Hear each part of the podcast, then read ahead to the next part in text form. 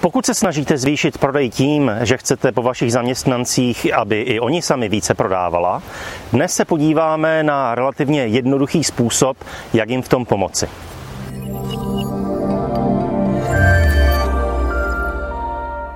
Když jsem před nějakým časem pracoval pro jednu velkou českou průmyslovou firmu, která dodává své zboží do sítí barev a laků, Narazili jsme na to, že samozřejmě jsou ve stejné situaci jako jejich konkurenti.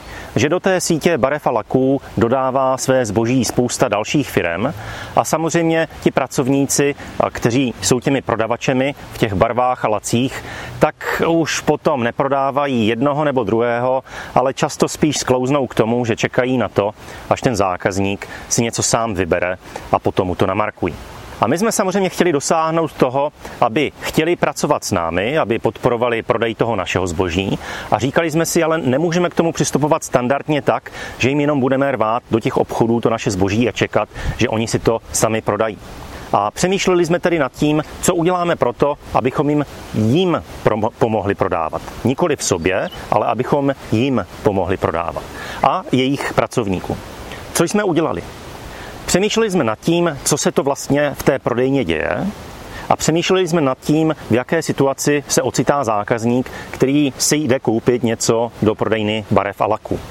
Pravděpodobně to je proto, nebo z nejvyšší pravděpodobností to je proto, protože bude doma malovat nebo bude něco natírat.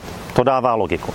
Ale když něco malujete nebo natíráte, tak k tomu potřebujete spoustu různých nástrojů. Štětec, ředidlo, igelit na to, abyste si polepili vlastně celý dům a tak dále.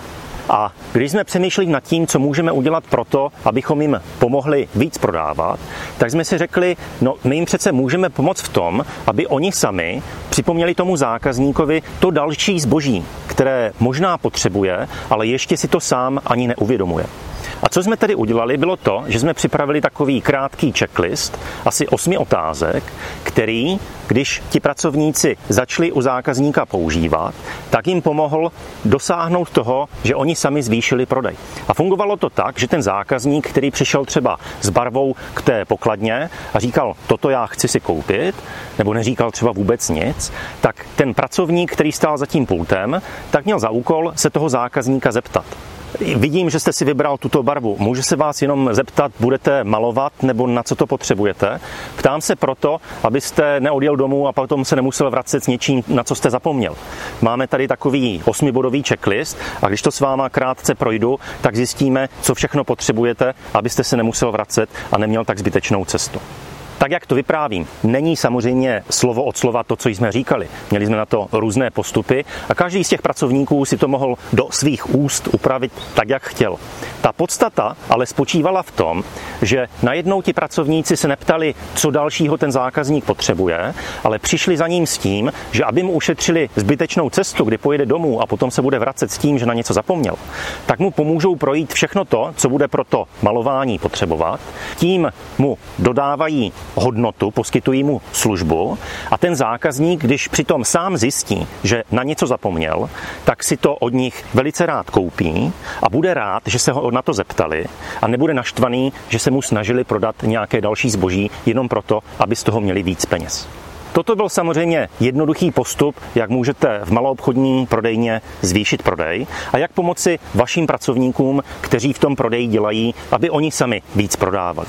Pokud ve vaší firmě ale řešíte konkrétní situace a konkrétní otázky, jak zvýšit prodej, pojďte právě teď na stránku Jak zvýšit prodej, vyberte si tam alespoň dva audioprůvodce, které jsou zaměřeny přímo na tu situaci, kterou u vás řešíte a které vás, které vás provedou přesně tím, co je potřeba udělat krok za krokem.